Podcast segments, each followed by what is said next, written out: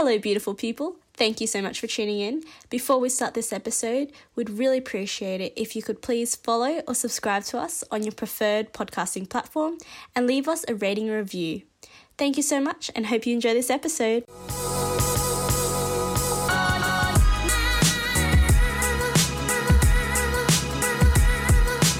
Welcome to Unapologetically Asian, the place where we talk about navigating through adulthood as Asian Australians. Today you're joined by Twee, Tiana, Cordell. And Viv.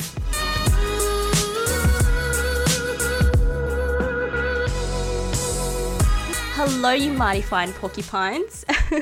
we hope you're having a great day or night wherever you are in the world. As some of you may know, Twee and I are career driven women who are currently in the early stages of our professional journeys. We've had the pleasure of meeting some boss ass friends along the way, and we thought it'd be amazing to bring two of these inspiring individuals onto the show to learn about their careers, experiences in navigating the corporate world. Let's give a warm welcome to Cordell Carmody and Vivian Luang.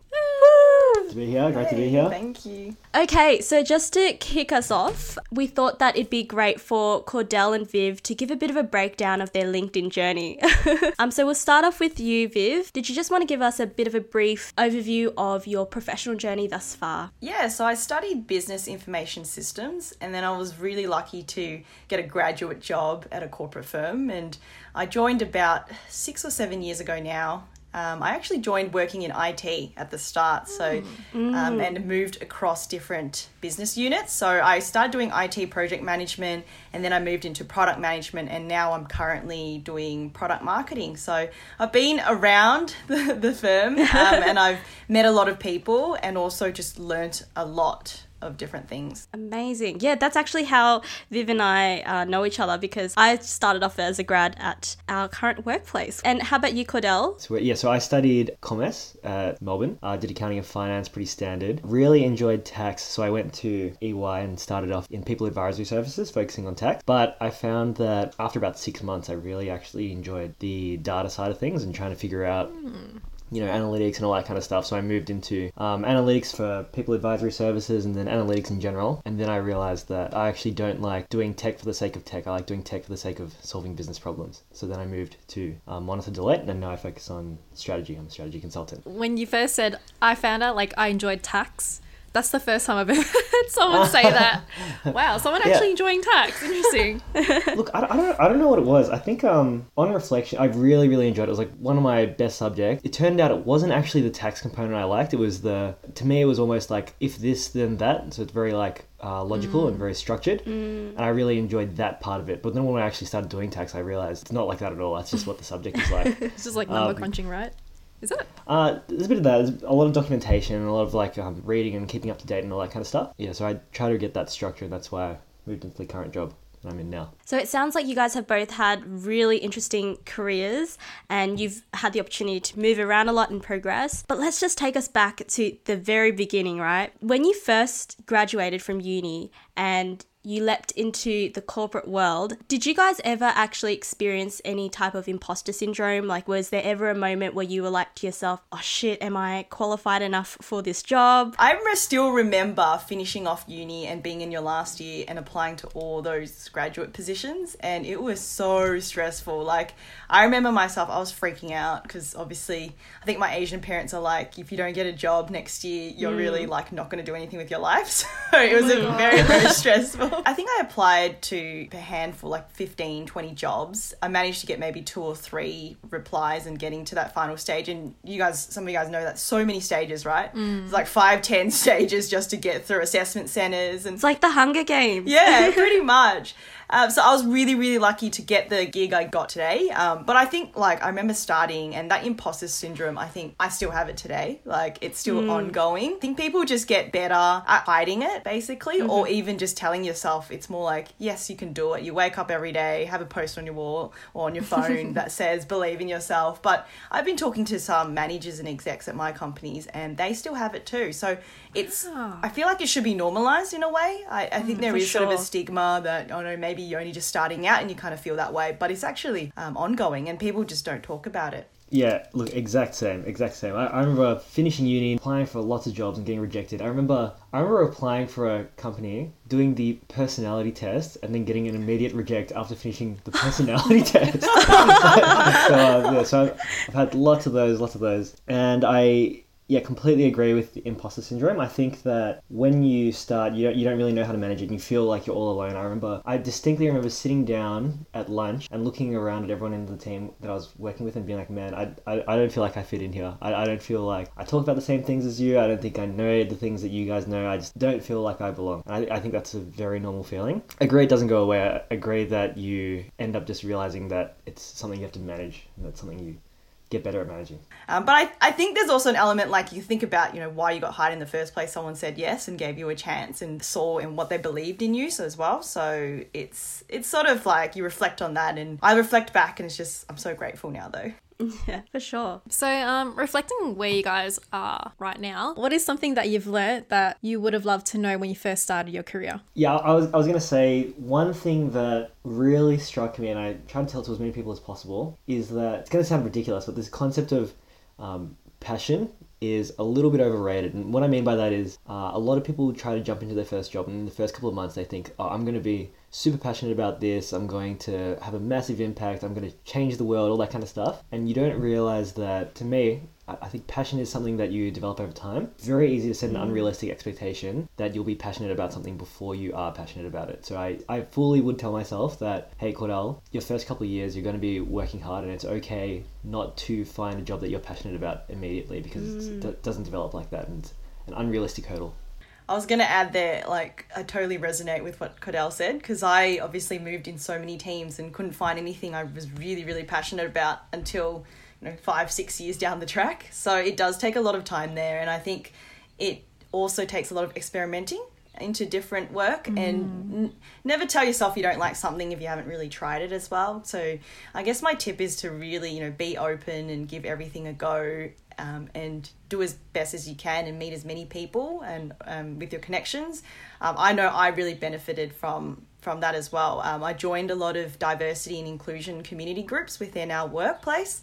So just meeting people is is what I think I at the start of my graduate program actually I was really really shy like I was that shy kid at the back of the the room with the grad cohort so No way. yeah, so I think I would go back and tell myself to go, hey, be a little braver, meet more people, and actually push yourself. You know what? Like that's a great segue into- into our next section because our next question is um about networking. So Viv, you just mentioned that you know you credit a lot of your progress in your career to the people that you've met. So do you truly believe that you know career progression can be assisted by who you know, or do you reckon hard work will always prevail, or is it a mixture, a combination of both? I think a mixture and a combination of both. I definitely think networking has helped me because it showed me look, there's actually a lot of other people in the company that are doing a certain different type of role that I might, I might not even know about. So having those networks to reach out to has really benefited me. But also, there's a whole element of obviously actually working hard and doing well in your job as well to progress. And what about you, Cordell? Do you agree, disagree? On the fence? Yeah, yeah, no, I, I agree. I, I think um, when I when I think about this, it's the way you're perceived in your business or your team or whatever group that you're with is like it's a it's a function of the quality of work that you do, but also the the way you are perceived in the team. So if you if you do lots of good quality work, but you don't interact and you don't socialize and all that kind of stuff, it's a little bit of a dampener, right? But conversely, as long as your work meets a certain baseline, there's a multiplier effect that can happen if you are really well regarded in the team as well. It's very easy, especially for lots of really smart people, to go in and think that all the work they do is IQ intensive. It's all IQ problems, right? But that's not the case. You have to mm. understand how you fit in the team. You have to be emotionally intelligent as well. And and yeah, you, you have to be completely agree with Viv. You need to understand what your pipeline is of all the people that you're meeting. It's, it's important to keep meeting people. I'm getting the sense that Cordell loves his spreadsheets. he loves Excel, Uh, yeah, yeah. pipelines, Yeah. pivot tables. Look, I remember my first. Um, oh god, I, I remember when I first started working. I didn't know what a pivot table was, and someone asked me to make one. I completely freaked out. yeah, it's lo- lots of little things like that. Excel can be a bit niggly too. It's a game changer, isn't it? Though. Pivot tables. And all those V lookups. Oh, yes. Don't get me started. and the macros, guys. Have you dabbled in the world of macros? Oh, we- we can start a little um, Excel appreciation society right here, guys.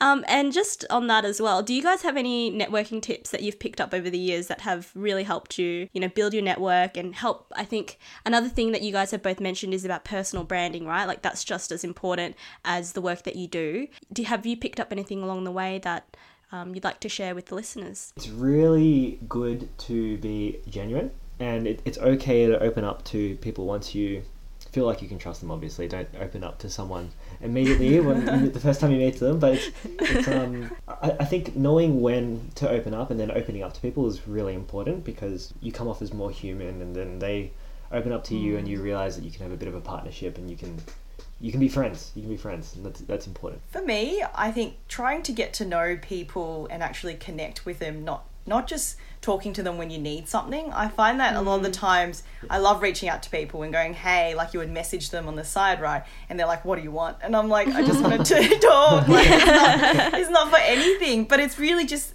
having genuine conversations and catching up and learning about people and knowing them so that obviously one day when you do need something it's easier to, to approach but it's not always the case that you need something it's really about making those connections Be genuine. Be genuine, everyone. Be authentic. Okay, so we're just going to talk a bit about leadership roles. So you guys have been in your jobs for a while now. Um, have you ever had any experience leading projects or like teams of people? And if so, uh, what sort of tips do you have for being like a good leader in those sort of projects and stuff? So I think I, I mentioned before, I'm really, really passionate about um, diversity and inclusion. And so I actually lead a team where we host events and we try to raise topics that might not be talked about that often. And in the group, there's probably about 15 of us and we're purely volunteers. So we, we just run events and we run our community groups. Um, but one thing I've learnt through that process and leading that team probably for the last two years is that I just need to be approachable and willing to also do the work, but also to let go of the work, which is probably the hardest mm. thing I think all mm-hmm, leaders mm-hmm. face. And sometimes I think I've experienced managers who are different on each side. Some of them let go too much, and then some of them don't let go and hold on to their work. um, but that's really, really hard to learn, which I think I'm still trying to improve on every day. But also giving the team just the opportunities to lead and really empowering them. Yeah, completely agree. There's, there's, there's a massive investment, not a massive, but there's an investment you need to make when you teach someone something versus doing it yourself. But that's, that's, that's, that's a big thing as well, actually. Because if you did everything yourself, yeah, sure, you get it done faster this time, but what about next time, the time after that? It's important to be uh, empathetic as well and know how much someone is able to do and where they're going to struggle. Also, just to see the, um, the, the, the pressure that they have and where, where the pressure points are and where they might need a bit more help. And I think that's important as well, so that you know when to hop in. And conversely, on the other side, when you are leading a project or when you're leading a team of people, it's important to know when to call out that you need help too with um, your higher up. No one is infallible, so wow, quote that, guys. Cordell Carmody 2020. No one, no one is infallible. I love that. I'm writing that down, guys. Um, I I just feel like we're in the presence of you know the future Jeff Be No, not Jeff Bezos. He's probably not the best example. Let me think. Who's a better example? Um, future Cordell. yeah, we're in the we're in the presence of uh, the future future CEOs here because the main things that we got out from that is that to be a good leader, you have to be self aware. You have to be someone who trusts your team, um, and also someone who's very empathetic as well. So those are all really good qualities that I think I can see from you guys right now. You guys have both either moved across companies, uh, moved across industries or business units, um, whatever it is, whether it's you know a horizontal or vertical move. Um, you guys have progressed. So we are just wondering if you could elaborate a bit about how you prepped yourself for the next stage of your career. Like when did you kind of know, all right, it's time to take the next step, and then how did you approach it? So I moved from IT to pretty much doing product work um, and now into marketing. And that was actually a huge struggle because I didn't have much experience in product management and I wanted to be in that area. I remember looking for about six months and applying to job after job, and they're saying, sorry, you don't have any experience, mm. and we'd rather hire that someone that's obviously a graduate has maybe six months more experience than you. So mm. that was really hurtful, especially when I've been working in a company for three years at the time. But I think what helped me was actually reaching out to people currently doing the role. So I reckon nothing better than hearing something from someone in real life and getting real life examples. Um, but I also looked online for a lot of training material. There's actually tons of podcasts as well that can help in that industry or role. So just reaching out to where you can and getting as much training as you can to prepare yourself for when you do interview for the next role. Yeah, so it seems like the fact that you showed that you're passionate about this, that really shined through, and that's what kind of pushed you over the line to getting the job. Yeah, yeah, definitely. Actually gives me hope because I'm always like, oh, I don't have experience in this. How can I jump into this other role that, yeah, like I have no experience with? But knowing that people can actually recognize passion, like that's really good motivator. It's always really hard. Like I find that obviously when you graduate from your uni, you like you have no experience, and then they expect you to have experience. So it's kind of like a catch twenty two. Like what what do I Yeah. do here? But it is. I think you just need that one person, right? That gives you that chance and see something in you mm. and go. I'm happy to teach this person even though they know nothing. Um, So, yeah, definitely don't give up. Definitely keep at it and look at things that you can learn in the meantime until you get to that next role. So inspiring, Viv. I know, right? Oh my gosh. You, you've completely covered it, Viv. I- Yeah, the only thing I was going to say was um, I, I found it really important to. I did a bit of cold contacting, so messaging people on LinkedIn, lots of rejections, lots of like uh, no response. But I, I thought it was important to do because it meant that I could talk to people in the industry and um, try to pick up the lingo, try to understand what they were saying. Also read a few books on it and did a lot of uh, case interviews. So when you go into specific areas of consulting, so in strategy consulting, for example, you have to do a couple of cases when you get interviewed. It's important to practice beforehand uh, with lots of different people, lots of different types of problems, just so that you can show that you do know the ropes and you do understand the fundamental skills as well. And I'm pretty sure it took me six months to like from uh, my first thought about oh, I'm going to get a new job to actually landing the job. It, it took a long time. I, I think people think it's a lot faster than it is normally. And don't fear rejection as well. Yes, because absolutely, both of us have got rejected so many times. I, I know rejection is something that can cause people to be really disheartened, but how do you guys handle rejection? You know, how do you keep motivated to apply for the next role or to try again? It's emotionally exhausting. I'm not, I'm not gonna lie. I still find it very tiring and very exhausting when you get rejected. But mm-hmm. you maybe you develop a thick skin, or maybe it's the fact that you get mm-hmm. more used to it. That each additional rejection doesn't mean as much because you've already had like a gajillion rejections anyway. but but um, you have to keep putting yourself out there. It gets easier. And I think sometimes it's hard to not take it personally. You're sort of like, what did I do wrong? You know, was it the interview? Was it did, what happened? Like, was it my resume? Is it not good enough? I think it's really, really hard. But one thing I've learned throughout just working is that sort of your time will come when when it, you're ready as well. So sometimes it's just not the right moment, not the right team, not the right job, and you definitely find your path, and you you will land there one day. You just definitely have to keep trying and keep at it. You know, learn from your mistakes and keep applying. So much motivation in the room right now, guys. get out there and get it, guys. Get that bread. yes. Okay, so you guys mentioned jumping around into different roles to build your career. How did you approach those conversations around like career development and promotions or pay rises and stuff with your managers if you ever had those sort of conversations with them? it's important to see and recognize what the like the rubric is for the job that you're going for. Important to think about but what's my manager looking for? What's the business case for me to get promoted? And you know, sometimes it's the case that you deliver a certain amount of work, or maybe it's that you reach a certain milestone, or you have a certain level of skill, or whatever it is. It's different for every career.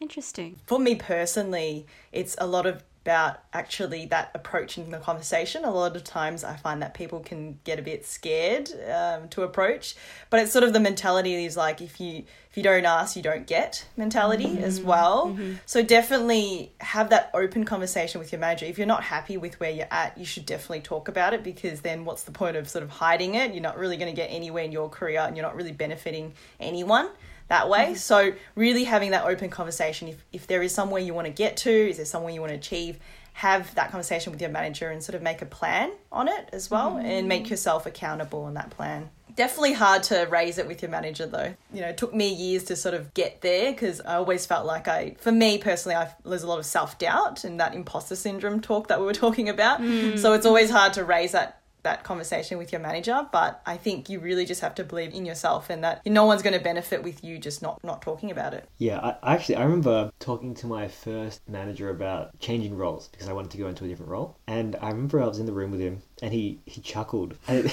What? and I um I realized now that I approached it completely wrong, and it ended up taking like oh, almost a year to fully lock down the move from you know one team to the next team just because I didn't approach it properly. So it, it's uh, important to realize when you should approach to it, not to go shooting from the hip.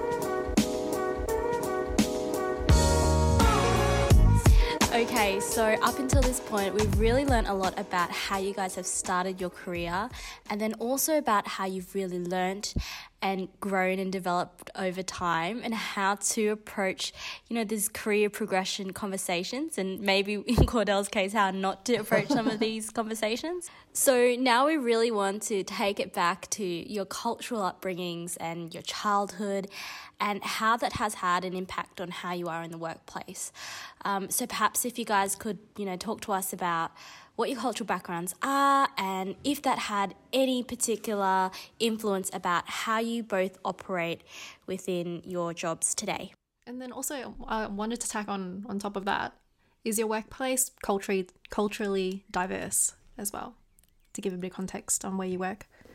I am from Hong Kong. I was born in Hong Kong and then I moved here when I'm about five years old. For me, like, I remember being taught very young to just not talk back. Like, that's just not a thing in my household. We're very conservative Asian family. So when I started my career, I was obviously, like I said, very shy and just didn't really question anything and kind of just head down, get the work done because that's what, what I was mm. taught and what I grew up with. And I think it is still kind of in me because I think when you're brought up like that, you just it just kind of sticks and you find it a huge struggle to just be able to go, hey, you know, call out things that's not right, question things as well. Mm. Um, and it took a long time to get there because the Australian culture is obviously very different to what my parents grew up in, right? They, and the workplace as well. Like, workplace in Asia versus like in Australia is completely different. The culture is very different as well. So it's just about learning to grow individually and learning how to use my voice. I think my company it's getting a bit more diverse. Um, they're trying to put in a lot of KPIs to to improve in terms of culture as well as gender diversity and depends on what area you're in as well. When I started in IT, I'm pretty sure I was only like two or three females in like a group of like 20. So um, that was completely different. Um, but now in marketing, it's kind of like the opposite. So I've, I've experienced both. So definitely, yeah, it's getting more and more diverse, but I definitely think there's so much we can do in that area. And sometimes people aren't aware of it as well. So making people aware, and obviously in the hiring process, they're starting to hire a bit more um, diverse people as well. Um, yeah, I'm half Viet and half Australian. So I, I grew up in an Asian household as well. And the biggest thing was that I didn't feel comfortable talking up to people higher than me. And as a Yeah. grad, you think everyone's higher than you, right? And then I, I oh my god, it was Oh such a big gosh, thing. yes. and I, I just remember seeing other, other grads being able to talk back straight away or being really confident talking to a client or saying XYZ and really being able to back themselves against um, people that were substantially more senior to them.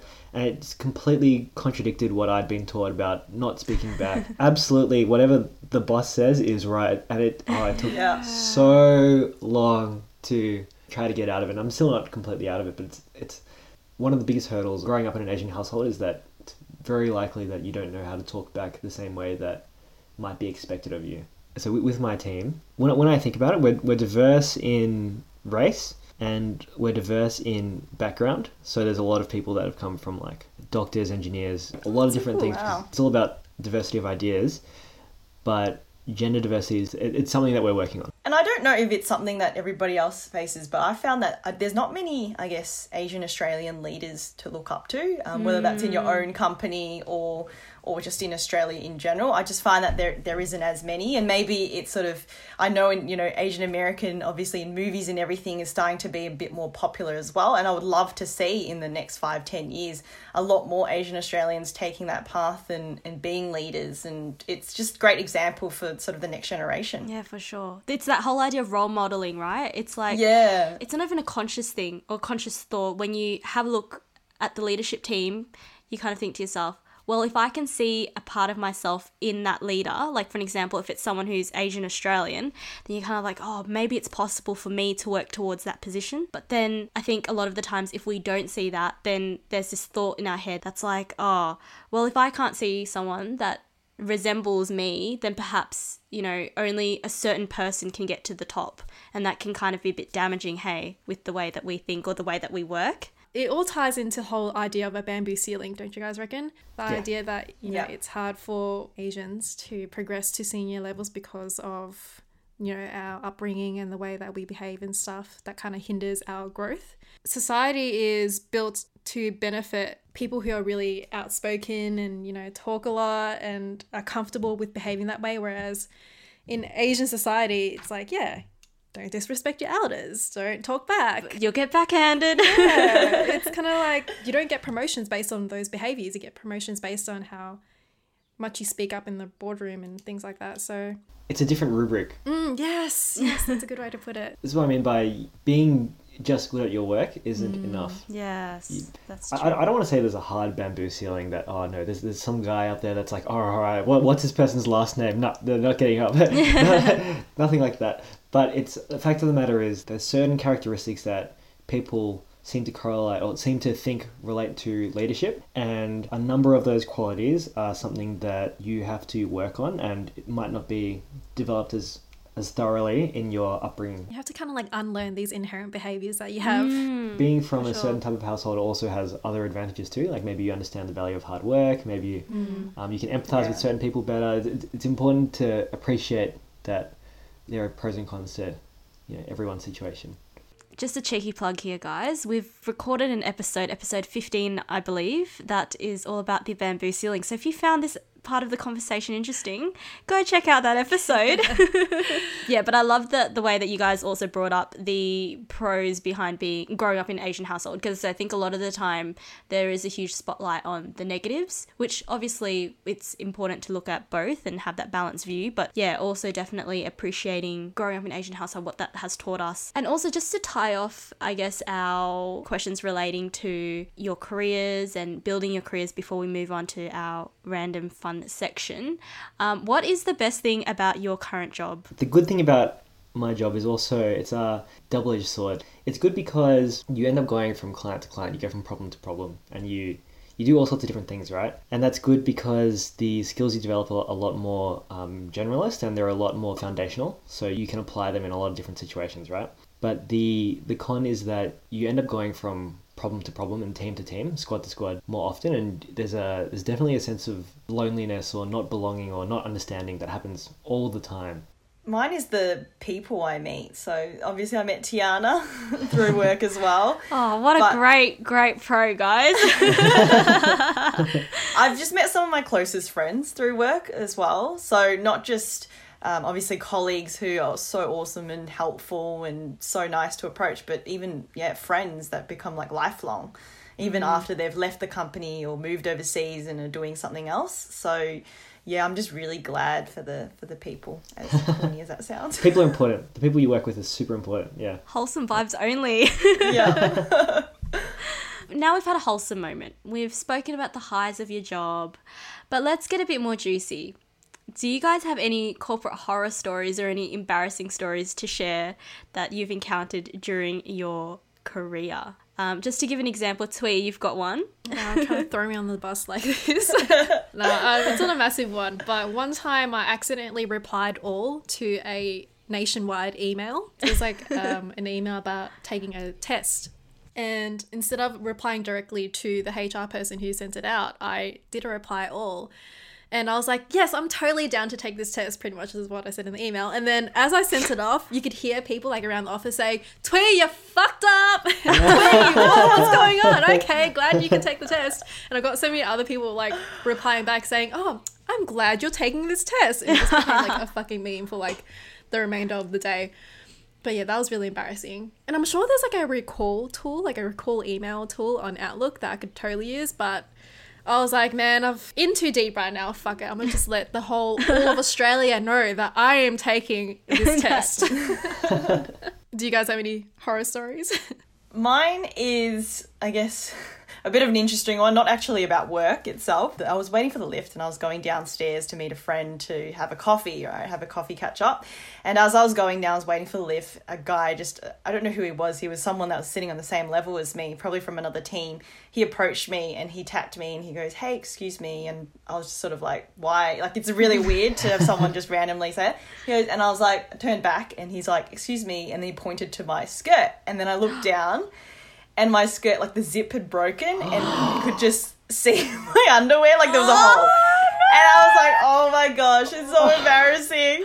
And so i ran to the bathroom and you know how you when a zip's broken you're just constantly trying to zip it up and down mm-hmm. see if it works? But it's completely broken like one side was just not like it was just dead so then i was like well what do i do now? Like how do i cover this? Because it's so big and it was like on the side. And i was late for my my catch up so i actually called my friend and go hey i'm, I'm gonna be a bit more late but i've actually got a wardrobe mal- malfunction so i've got to run to the shop. So i ended up taking the lift and went downstairs but i literally had that awkward like trying to cover yourself but trying to like i try to have a jacket. Like it's so awkward but luckily i went and bought some pants but um that was really embarrassing because i wouldn't know what to do if i was actually like in the office and everybody had saw and i didn't know for the whole day.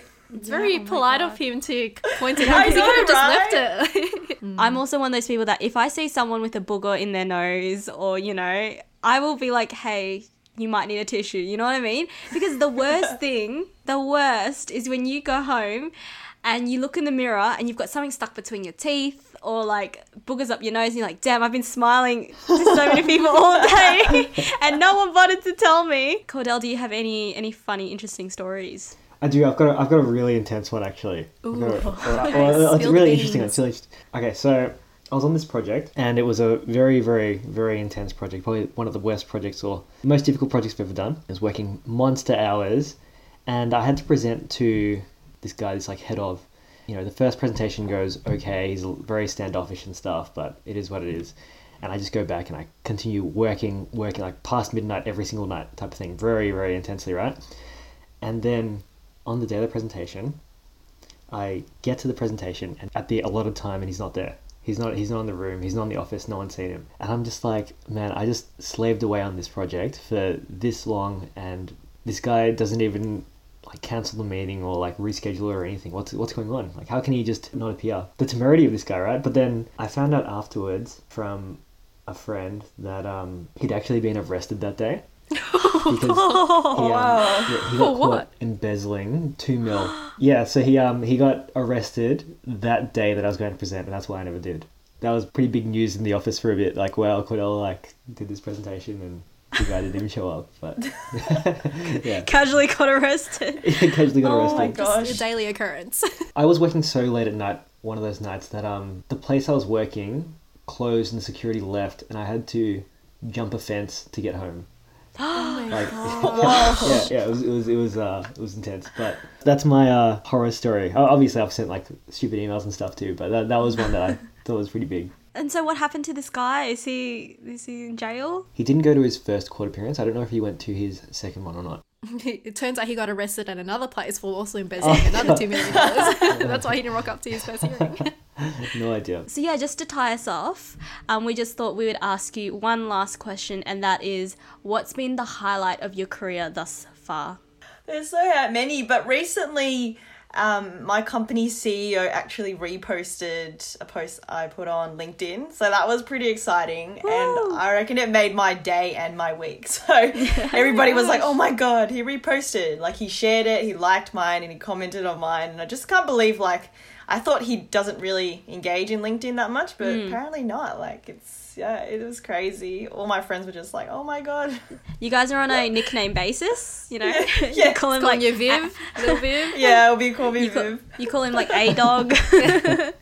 Hmm. Cordell's just got so many. No, no, no. I, I'm just trying. I'm trying to think of one. A couple of weeks ago, I was talking with someone that I used to work with like years and years ago, and were just talking about like how to solve this problem that we're hypothesizing about for like a small business or something, right? And I, I just felt so um, different in the way that I approached it and like actually tried to solve it, and it, it made me realize that like you can learn a lot more than you realize. Like you, you don't notice because you're just doing it day in day out, right?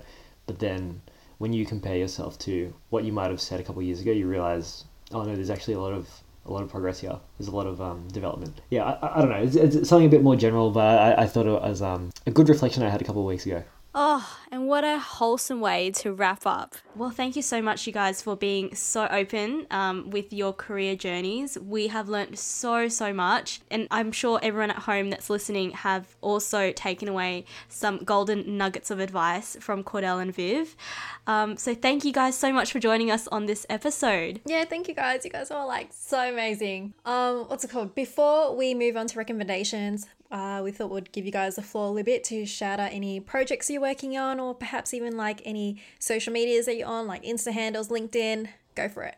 Well, people can find me on Instagram. So my handle is at Strawbeviv. So it's S T A W B E V I V. So I do a lot of baking, I think, during this isolation period.